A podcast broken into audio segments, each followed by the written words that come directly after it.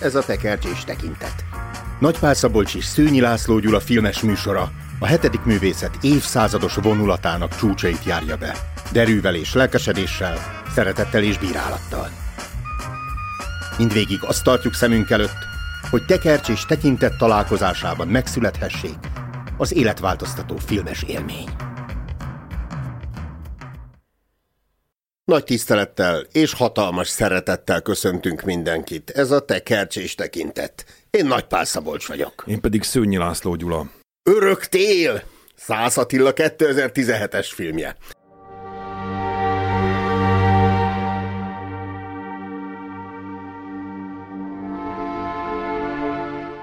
Tudod, miről szól? Láttam egyszer. A rabszolgaként dolgoztatott. A népírtás áldozatai közé keveredett nő szerelmi kapcsolatba kerül raptársával. Noha mindketten családosak, házasok. Mi kell a túléléshez? A szerelem? Amúgy ez szerelem? Nézzük, én mit mondanék. Egy fiatal, éppen özvegységre jutó sváb anyukát, és még pár százezer másikat, elvisznek a felszabadító szovjet katonák egy kis kukoricatörésre a közelbe, tehervonattal, 2000 kilométerre egy bányába, pár évre, örökre.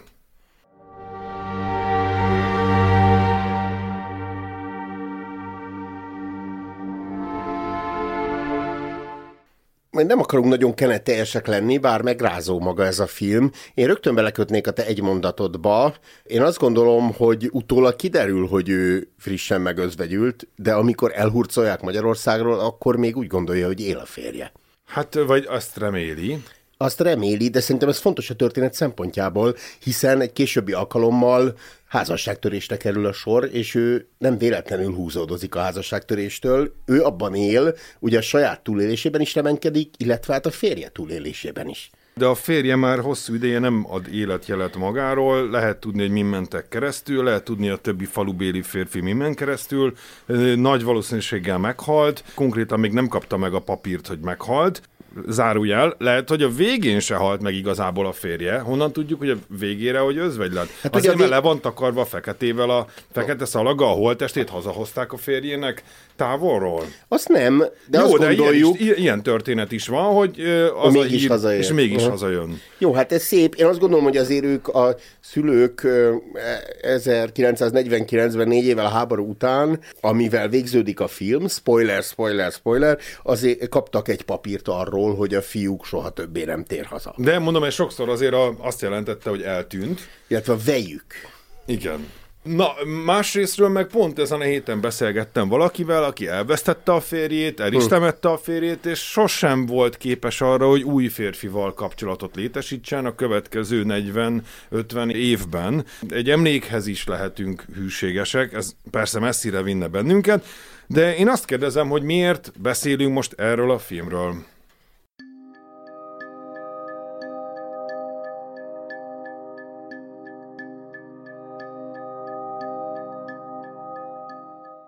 Még hozzátenném, Jó. hogy én megismerek olyat, akinek olyan csúnya volt a vállása, hogy ő magát lelki özvegynek tartja. Hmm.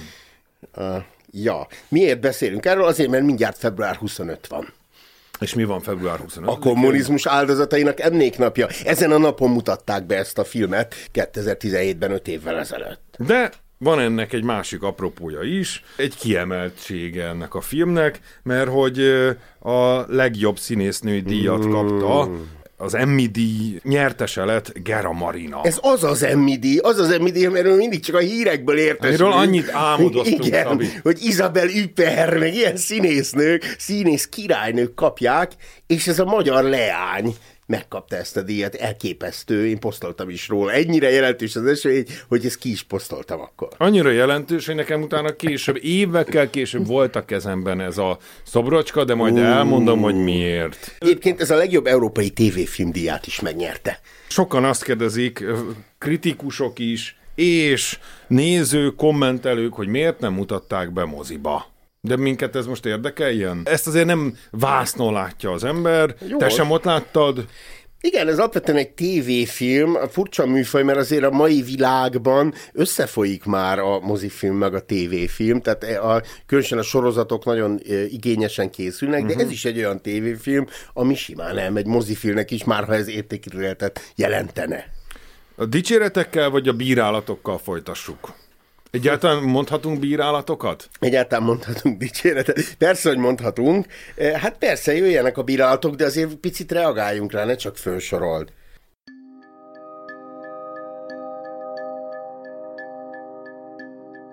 A dialógusok, főleg a filmnek az elején nekem egy picit erőltetettek voltak, meg egy-két jelenetben úgy éreztem, hogy ez nem hiteles. Ja, ez a saját kritikát? Ez még a saját, ez a, ez a saját kritikával legyünk meg. Más is megfogalmazta, hogy az elején az itthoni jeleneteknél a Gera Marina, például ott van az a pofozós jelenet, az ott még nincs benne a szerepében, de onnantól kezdve, hogy kint vagyunk, egy pillanatig nem éreztem ezt.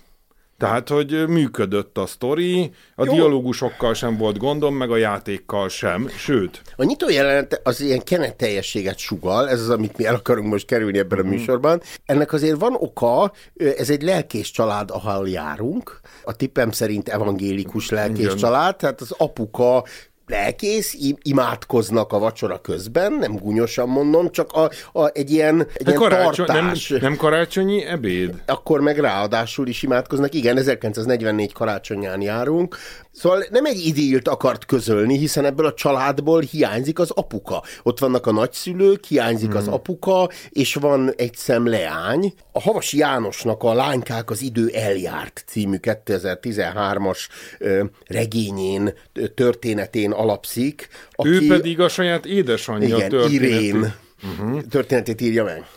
Baranya Somogy térségéből származó németekről van szó, és egyébként YouTube-on is fönt van egy-két megnyilatkozása, interjúja ennek a Havasi Jánosnak, egy nagyon szimpatikus, tiszta tekintetű, egyenes tartású ember, és ott mesél erről a történetről. Nyilván fölmerül az emberben, hogy miért 2013-ban kellett megszületnie egy erről szóló magyar történetnek, Azért vannak előzmények, tehát a, a, egyrészt tabusítva volt a téma a kommunista totalitárius diktatúrában, és csak utána lehetett erről beszélni, és először filmen közelíti meg a, a, hát a magyar emlékezet ezeket a Málenki robot talán a legelső 1990-ből a Gulyás testvérek Gyula és János film. Tehát, do- igen, dokumentumfilm. Én onnan indítanám, de nem akarok nagyon messzire tévedni. De még soroljak dokumentumfilmen? Soroljál. Magyar nők a Gulágon, Sára Sándor 2003. Én ide venném az elhallgatott gyalázatot is, Sklapski Fruzsina 2013 De hát az ugye inkább a nők Igen, a nők megerőszakolásáról, de ugyanekkor. Uh-huh. Tehát mi az, az az elhurcolás előtti fázis, a megerőszakolás, vagy a Vád Sára Sándortól, ez már nem dokumentumfilm, hanem játékfilm 96-ból, és a Sátánfatja Zsigmond Dezső 2017. Uh-huh. Na most indíts! Szóval itt a 20. században én úgy számoltam, nem csak egyedül, hanem másokat is bevonva, hogy körülbelül 25-30 nagy közös nemzeti tragédiánk vagy traumánk volt, kezdve a két világháborúval, Trianonnal, holokausztal, Nyilas és Rákosi diktatúrával, egészen eljutva a rendszerváltásig, és ezek között van olyan, amiről már akár készült film, bár inkább, ha elkezdeném nézni, a legtöbbről nem készült. Hm. Tehát a, a holokauszt abban a szerencsés helyzetben van, elnézést, hogy így mondom, hogy sok filmalkotás készült róla. Részben a nemzetközi nem, így van. És ott már inkább az a lehetőség van, vagy teher van benne, hogy tudunk-e úgy alkotást forgatni róla, hogy az újszerű legyen, az többet adjon, vagy valami mást adjon, mint az eddigi, nem tudom, sok tucat film. A Trianonról szerintem nem készült például semmi játékfilm, és akkor lehetne még a többi traumát. Na most ez a Málenki robot, ez az egyik a 25-30 közül, és amit említettél, hogy tényleg tabusítva volt. Tehát itt a legtöbb tragédiáról el lehet mondani, hogy ezekről nem nagyon lehetett beszélni, csak így sustorogva, de még úgyse biztos, hogy érdemes volt. És akkor akkor ez messzire vezet az örökölt sorsokig, hogy ezt még, ezeket még mi is hordozzuk. Másrészt pedig, amikor a szakdolgozatomat írtam mm. Törökbáli nagyközség történetéből, pont ebből a korszakból, és a többi településre is ellátogattam, akkor mesélt nekem, akkor élt szemtanú, hogy ott például ment a menet, terelték az embereket, és a nő észrevette, hogy a saját fia is közöttük van, gyorsan odaszaladt a szovjet katonához, kezébe nyomott egy órát, ez az óra ez itt is előjön, és a egyből kilökte a sorból a szovjet katona ezt a fiatalembert, majd két méterrel odébb egy bámészkodó 16 évest meg behúzott a sorba. Szóval, hogy, hogy ez, ezek milyen brutális történetek voltak. Örülhet. És, és akkor itt van végre egy film, ami az egyikről szól. Akkor kapcsolódjunk még személyesen is a filmhez. Uh-huh. Tehát a, én nagyapámat sem engedték rögtön haza a háború után, kicsit még marasztalták, hogy építse a kommunizmust, marxizmust, uh-huh. a Szovjetuniót, és ő is ebben az időszakban került haza. Tényleg? A, igen. Meg egyébként ő nem, de más sváb vonatkozásaink vannak. Még azt akartam kérdezni, hogy mi a közös a következő három filmben. Vándor, a Vizsga, Szabadság különjárat, a Berni követ.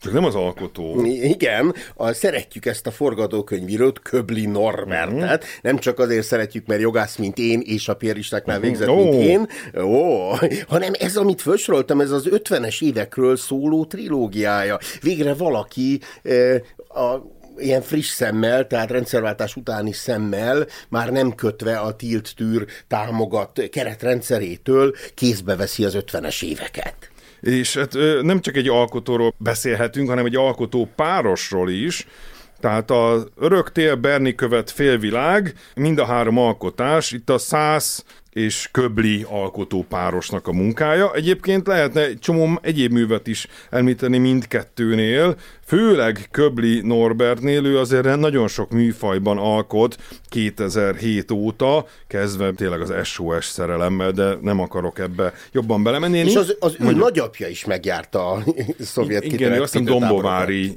srác.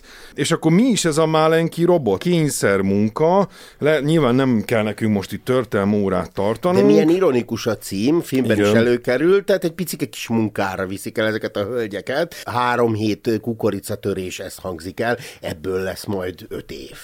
És akkor egyrészt a németek kollektív büntetést kell, hogy szenvedjenek, mert hogy Németország felelős Hitlerért, a németek meg Németországért. És a németeket azt rögtön rakjuk is idézőjelbe. Hát ugye a nemzeti önazonosság előkerül a filmbe, azért úgy találomra cigány is van köztük, meg van köztük ruszin is, akinek uh-huh. csak a férje német, illetve hát e, ezek mennyiben németek, e, nyilván magyar öntudatuk vagy is van, hát is, sokan igen. Magyarnak vallották magukat. Aztán majd jön a sváb kitelepítés, ami egyébként a film szempontjából még fontos a vége felé, és hát annak alapján telepítik ki ezeket a svábokat, az a fő szempont, hogy 41-ben minek vallották magukat, és én láttam olyan névjegyzékeket, hogy horvát vagy nagypál nevű embereket is kitelepítettek, mert éppen 41-ben ők németnek titulálták magukat. Na de nem csak németekből kerülnek tízezrek, százezrek málenki robotra, hanem magyarok közül is, amikor zajlik Budapest ostroma, akkor Stálin nem érti, hogy miért haladnak ilyen lassan, és akkor az a válasz érkezik, hogy hát bizony itt micsoda óriási védőserege van Budapestnek, és akkor az a válasz, hogy jó, de akkor kérjük szépen ezeket így, így dokumentálva, lássuk, hogy mennyien vannak halottakban és foglyokban. És mindenkit elkezdenek összeszedni, először akin egyenruha van, legyen ez az egyenruha katonai, vagy bármi, postás. így van postások, és aztán utána már a fiatal férfiak is bekerülnek, és a németek esetében ugye a nők is. És én itt a számok előkerülnek, én 130 ezerről tudok itt a végén nagyobb szám. Egyébként a határon túlról is említsük már meg a németeket. Tehát azért nem csak magyarországi svábok szenvednek, hanem a, bizonyos esetben hozzánk tartozik a felvidéki német, meg, a, meg az erdélyi német is. A, a filmben van egy számháború azért Igen. a különböző feliratokban, tehát például a plakátokon az szerepelt, hogy 250 ezer igaz történet alapján. Uh-huh. Nekem nagyon tetszik ez a tagline címke. Ugyanakkor a film végén meg azt olvassuk, hogy 700 ezer embert hurcoltak el ilyen kényszermunkára, akik közül 300 ezer soha nem tért vissza. Uh-huh. Na most a, egyszerre a hitelességi kérdésről itt lehetne beszélni. Én úgy tudom, hogy Donetsk térségében játszik. Milyen aktuális a az mai Ukrajna. Igen, igen. Hát a mai az idézőjelben, tehát most még Vigyáznunk kell, hogy mikor igen. mit mondunk, mikor mi aktuális, de hát én úgy láttam, hogy ott azért nincsenek ilyen óriási hegyek a Donetsk térségében, inkább ilyen dombok. A filmet Szlovákiában forgatták. Van olyan bírálat, aki arról panaszkodik, hogy nincs ekkora hó, meg ekkora hideg. Igen, az legalábbis kicsit... ebben az évszak. Viszont nagyon-nagyon sok magyar és német tényleg olyan helyekre került, mint amik itt ábrázolva vannak. Tehát aki szerencsés az esetleg mondjuk a balti államokban köt ki, vagy Fehér Oroszországban, aki szerencsétlenebb az Azerbajdzsánban, vagy éppen az Urálhegységben, netán Szibériában. A bánya jeleneteket helyben, Ukrajnában forgatták. Én, én mást is találtam erről, valahol ezt olvastam, valahol meg azt, hogy alsó petényben. Igen, illetve a Szentendre is Kanzemben, a falu A falu. Lehet, hogy a filmről még annyit kéne elmondani, hogy, és akkor le is zárhatjuk az adást, hogy ez egy túlélő film. Igen, de, de akkor térjünk rá erre. A filmnek a gerincét egy szerelmi történet adja, egy furcsa helyen zajló szerelmi történet. De már előtte van egy barátság történet is. Vagy egy fölkarolási A kislányjal? Igen. Igen, talál egy olyan kislányt, aki hát azért jóval idősebb a sajátjánál, de akin kiélheti az anyai ösztöneit, és a filmnek az egyik egyik mélypontja, több mélypont van, amikor meghal ez a kislány. Valamiképpen ez talán a túléléséhez is kapcsolódik, hogy most elkezdjünk filozofálni. Tehát a, a, arra buzdítja őt a szerelme Rajmund, hm. hogy számolja föl az agyában a kapcsolatokat, mind a múlttal, mind a jövővel, tehát a, mind az emlékeivel, családjával, mind pedig a jövővel, tehát a remény, meg a visszavágyakozás, és hát innen alakul ki Rajmund Raimundnak a híres öt szabálya. Hogy is van az első, hogy felejtsd el a családodat, és ehhez kapcsolódik, hogy Isten nincs itt. Igen, és miért felejtsd el a családodat? A, a filmben vannak olyan jelenetek, ahol hát elkezdenek ő maga is, és mások is a családjukról ábrándozni, és ez őket az ottani jelenben, tehát ebben a túlélési mm. helyzetben ilyen tetszhalott állapotba kényszeríti, és, és gyengíti a egészségüket, meg egyáltalán az épeszüket. Uh-huh. Ne gondolkodj, lesz, ami lesz, ugye második szabály. Hát hasonlóképpen azért, tehát eleinte kiszámíthatatlannak tűnik a tábor, aztán, mint általában a lágerfilmeknél, börtönfilmeknél, megtanulunk egyfajta sajátos logikát, ami az, hát az önzésnek, és a túlélésre koncentrálásnak a már-már biológiai logikája. Hmm mosakodj naponta. Igen, Itt hát ugye ez, ez nem egy kényelmes dolog. Nem, hát hideg van, meg hát férfiak, nők együtt mosakodnak mesztelenül, és így tovább. Azért egy tifuszos helyzetbe kerül, meglegyinti a halál, vagy lehet, hogy ez túl enyhe metafora volt, tehát jó pofon vágja őt a halál, és a mosakodás az, az erre vonatkozik. Próbáljunk egészségesek maradni, ahogy lehet.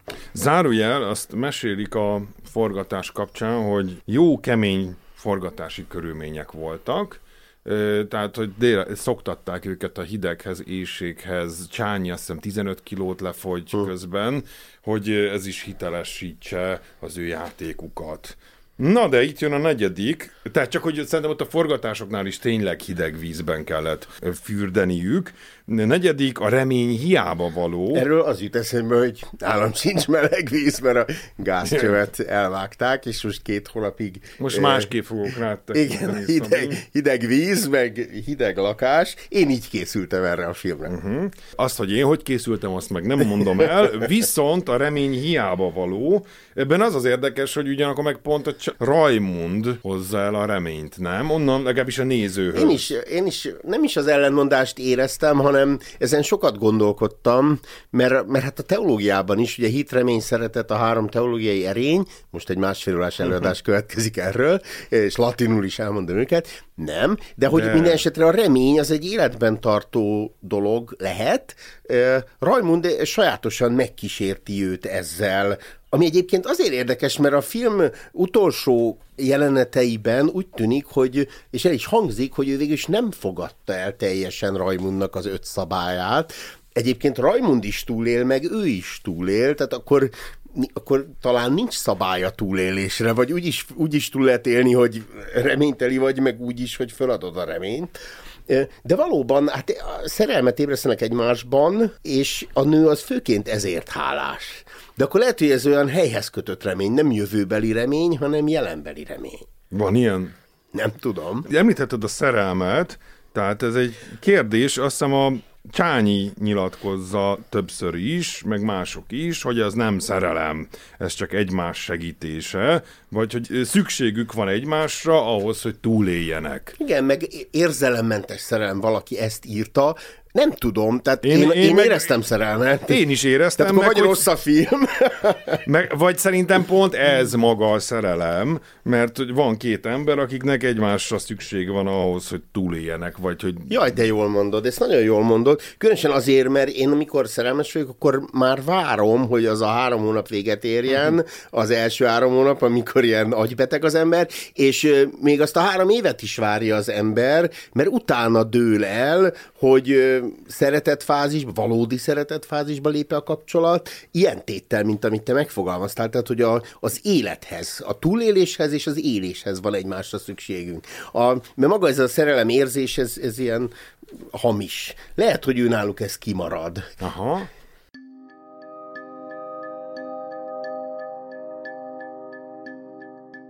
Most nagyon elgondolkodtam. Elgondolkodtam. Orsi barátosné mondta, hogy ő a jövendőbeli férjét majd egyszer, hát ezt 17 évesen fejtegette, majd elviszi egy hegyi túrára, és majd kíváncsi lesz egyrészt az ő a férfinek a reakcióira, De meg jó. a saját maga reakcióira, illetve... Ennek egy, egy ilyen nagyon kezdeti primitív változatát tanították nekünk a fiú gimnáziumban. Hogy menjünk el nyaralni? Az, ezeket mind, de hogy az első randi le kávéval, és hogy ahogyan reagál, abból, abból nagyon sok kiderül Ó, a jövőre ezt nézve. nem mondtad hamarabb, Szabi? Hány nőt öntöttem már le kávéval, Gyula?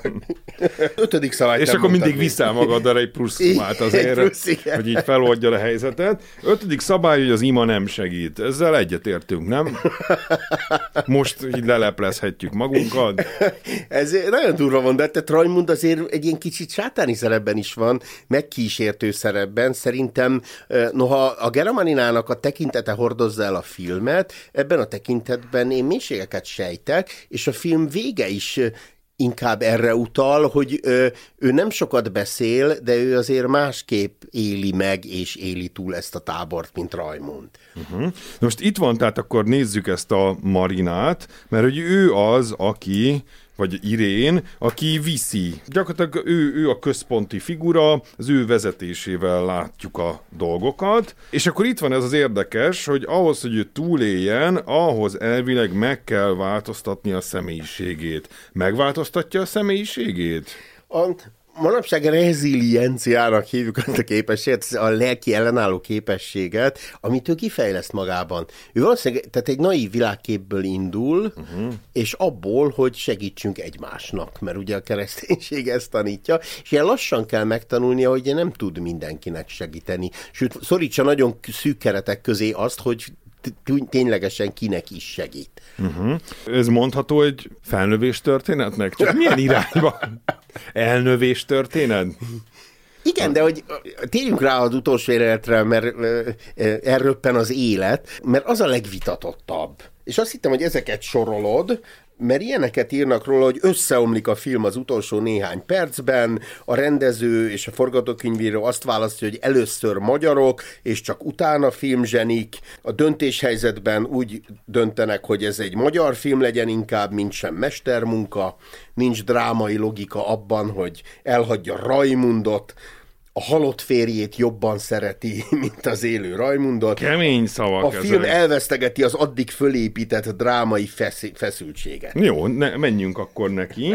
Tehát ugye visszajöhetnek Magyarországra, ők igazából hálásak lehetnek a sorsnak, hogy négy évvel később, mert van, aki mondjuk nyolc évvel később, oké, okay, és már Magyarországon új rendszer van. És újabb csapda várja őket, mert És szintén akkor, a kommunisták és akkor itt állítanak. fölmerül a kérdés, többen föltették a kérdést, hogy mit jelent ez a cím? Mi az, hogy örök tél? Hmm.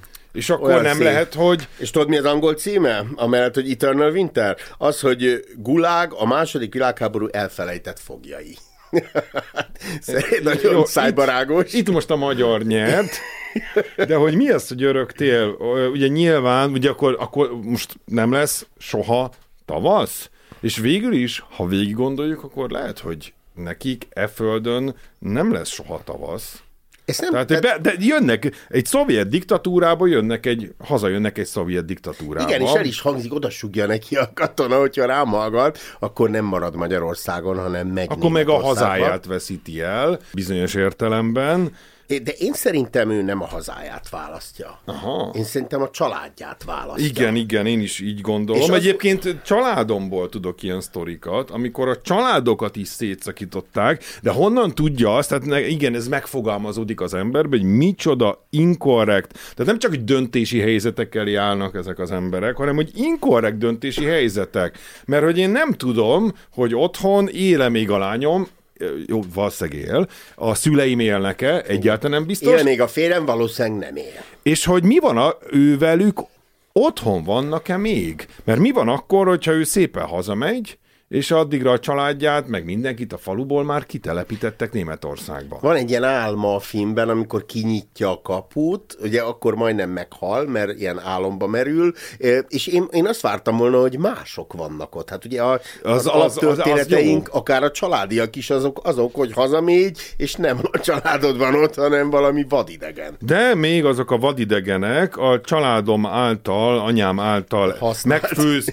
igen, azokkal a tárgyakkal, ugyanazt a levest főzik, amit még délelőtt ők főztek, tudok ilyen sztorikat is. Akkor Irén nagyon szerencsés ezek szerint, hogy ő tényleg a saját családját, ha bár megfogyatkozva is, találja otthon. És akkor erről beszéljük. Szerintem ez egy nagyon erős jelenet, Szerintem amikor a. Fűr Anikó, nem tudom milyen szóval lehetne illetni, ahogyan e- sír. Igen, És... drukkoltunk, te is drukkoltál, és én is, hogy ne szúrják el a filmet. Igen. És nem szúrták el. És És nem Sőt, ez szúr- egyik leghitelesebb jelenet, ahogyan lassan realizálja az asszony, És szép az apa az, szemszöge is, a sötét belsőből, és Előn, ott, és lehet, hogy már rázza az okogást. volna az apád, de oké. Okay. És ami a legcsodálatosabb, hogy a kislányával való találkozást nem mutatja. Igen, az már homályban van. Különösen, hogy mi tudjuk, hogy ha nem is ez a kislány, de a következő gyermek az a szerzője a műnek. Tehát e, a, ő igazából nem a hazájából jön haza, hanem ő a, a lányához jön haza, akinek megígérte, hogy haza fog jönni.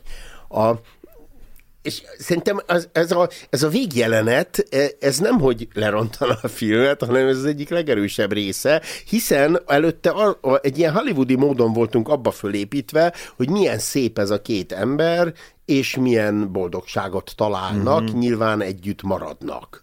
Rajmund úgy érvel, hogy hát ő már évek óta nem látta feleségét, és hogy már föl is nőttek az ő gyerekei ő nélküle, meg ő már megtanult azok nélkül élni, tehát ő, új életet akar, Kicsit egy új egyébként a tavasz fogoly dilemmát idézte más szemszögből ez az egész, hogy mi le- el lehetne játszani, hogy milyen egyéb lehetőségek voltak, és tényleg az a durva, hogy nem lehet megváltoztatni a döntést. Tehát, hogy ezt a mai kor embere nem érti meg. És akkor tényleg ez a szerelmi szál, hogy most ez van, aki így írja, hogy elegáns záróakkord. Én rendben voltam ezzel, szerintem működik mindenestül. És van az a mondás, hogy van, aki kalandvágyból diszidált, és van, aki kalandvágyból itthon maradt. Én szerintem hát Irén ebbe a kategóriába esik. Eh, Tehát nyilván sejti, hogy olyan, tehát sok mindenben hasonlítani fog a lágerhez az, ami őt itthon várja. Valamelyik kritikus azt emeli ki, hogy száz nem tolja túl, hatásvadászata nem csúszik ízléstelenségbe, és ez egyébként nagy erény. A színészek nem csúsznak el a síkos terepen, a csattanó igenis sokaknak tetszett, Van, valamelyik filmkritikus egyenesen úgy fogalmaz az egész filmről, hogy teli találat, oda szegez bennünket a képernyőhöz, és valakiről, az egyik alkotóról nem beszéltünk, vagy lehet, hogy beszéltünk, csak nem figyeltem rád, az operatőr. Nagy András az operatőr, gyönyörű. Egy gyönyörű. A, a film egyik főszereplője a tél, a másik főszereplője meg a táj. Ezek elképesztő, mert mindig a zúg ez a téli hang, a, a téli viharnak ez a hideg hangja, és nagyon keveset beszél Rajmund és Irén, sőt Irén még annál is kevesebbet beszél, ezért a tájnak kell és a tájon keresztül érezzük a, nem csak a hideget, az őrök fegyvereit, veréseit, az éjséget, a tífuszt, a bányom, bomlást, vagy éppen a farkasokat. A film utolsó jeleneteiben azért előjön a tavasz, ha máshol nem, akkor a természetben, és ha máshol nem, akkor Irénnek a családjával való újratalálkozásakor, amikor nem csak a hazáját választja, hanem egyben betartja az ígéretét is. Az Örök Tél című filmet elemeztük, 100 Attila 2017-es alkotását Köbli Norbert forgatókönyvéből. Ez volt a tekercsis tekintet. Én Nagy Pál Szabolcs vagyok. Én pedig Szűnyi László Gyula.